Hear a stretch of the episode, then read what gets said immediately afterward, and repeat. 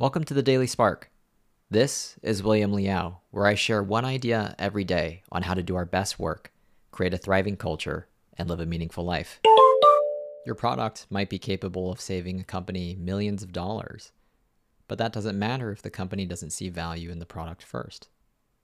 Your forecast might be spot on, but that doesn't matter if the people who can benefit from your forecast don't believe it. Information and solutions do not have any inherent value. Value is created when information and solutions are adopted and positive outcomes are made possible.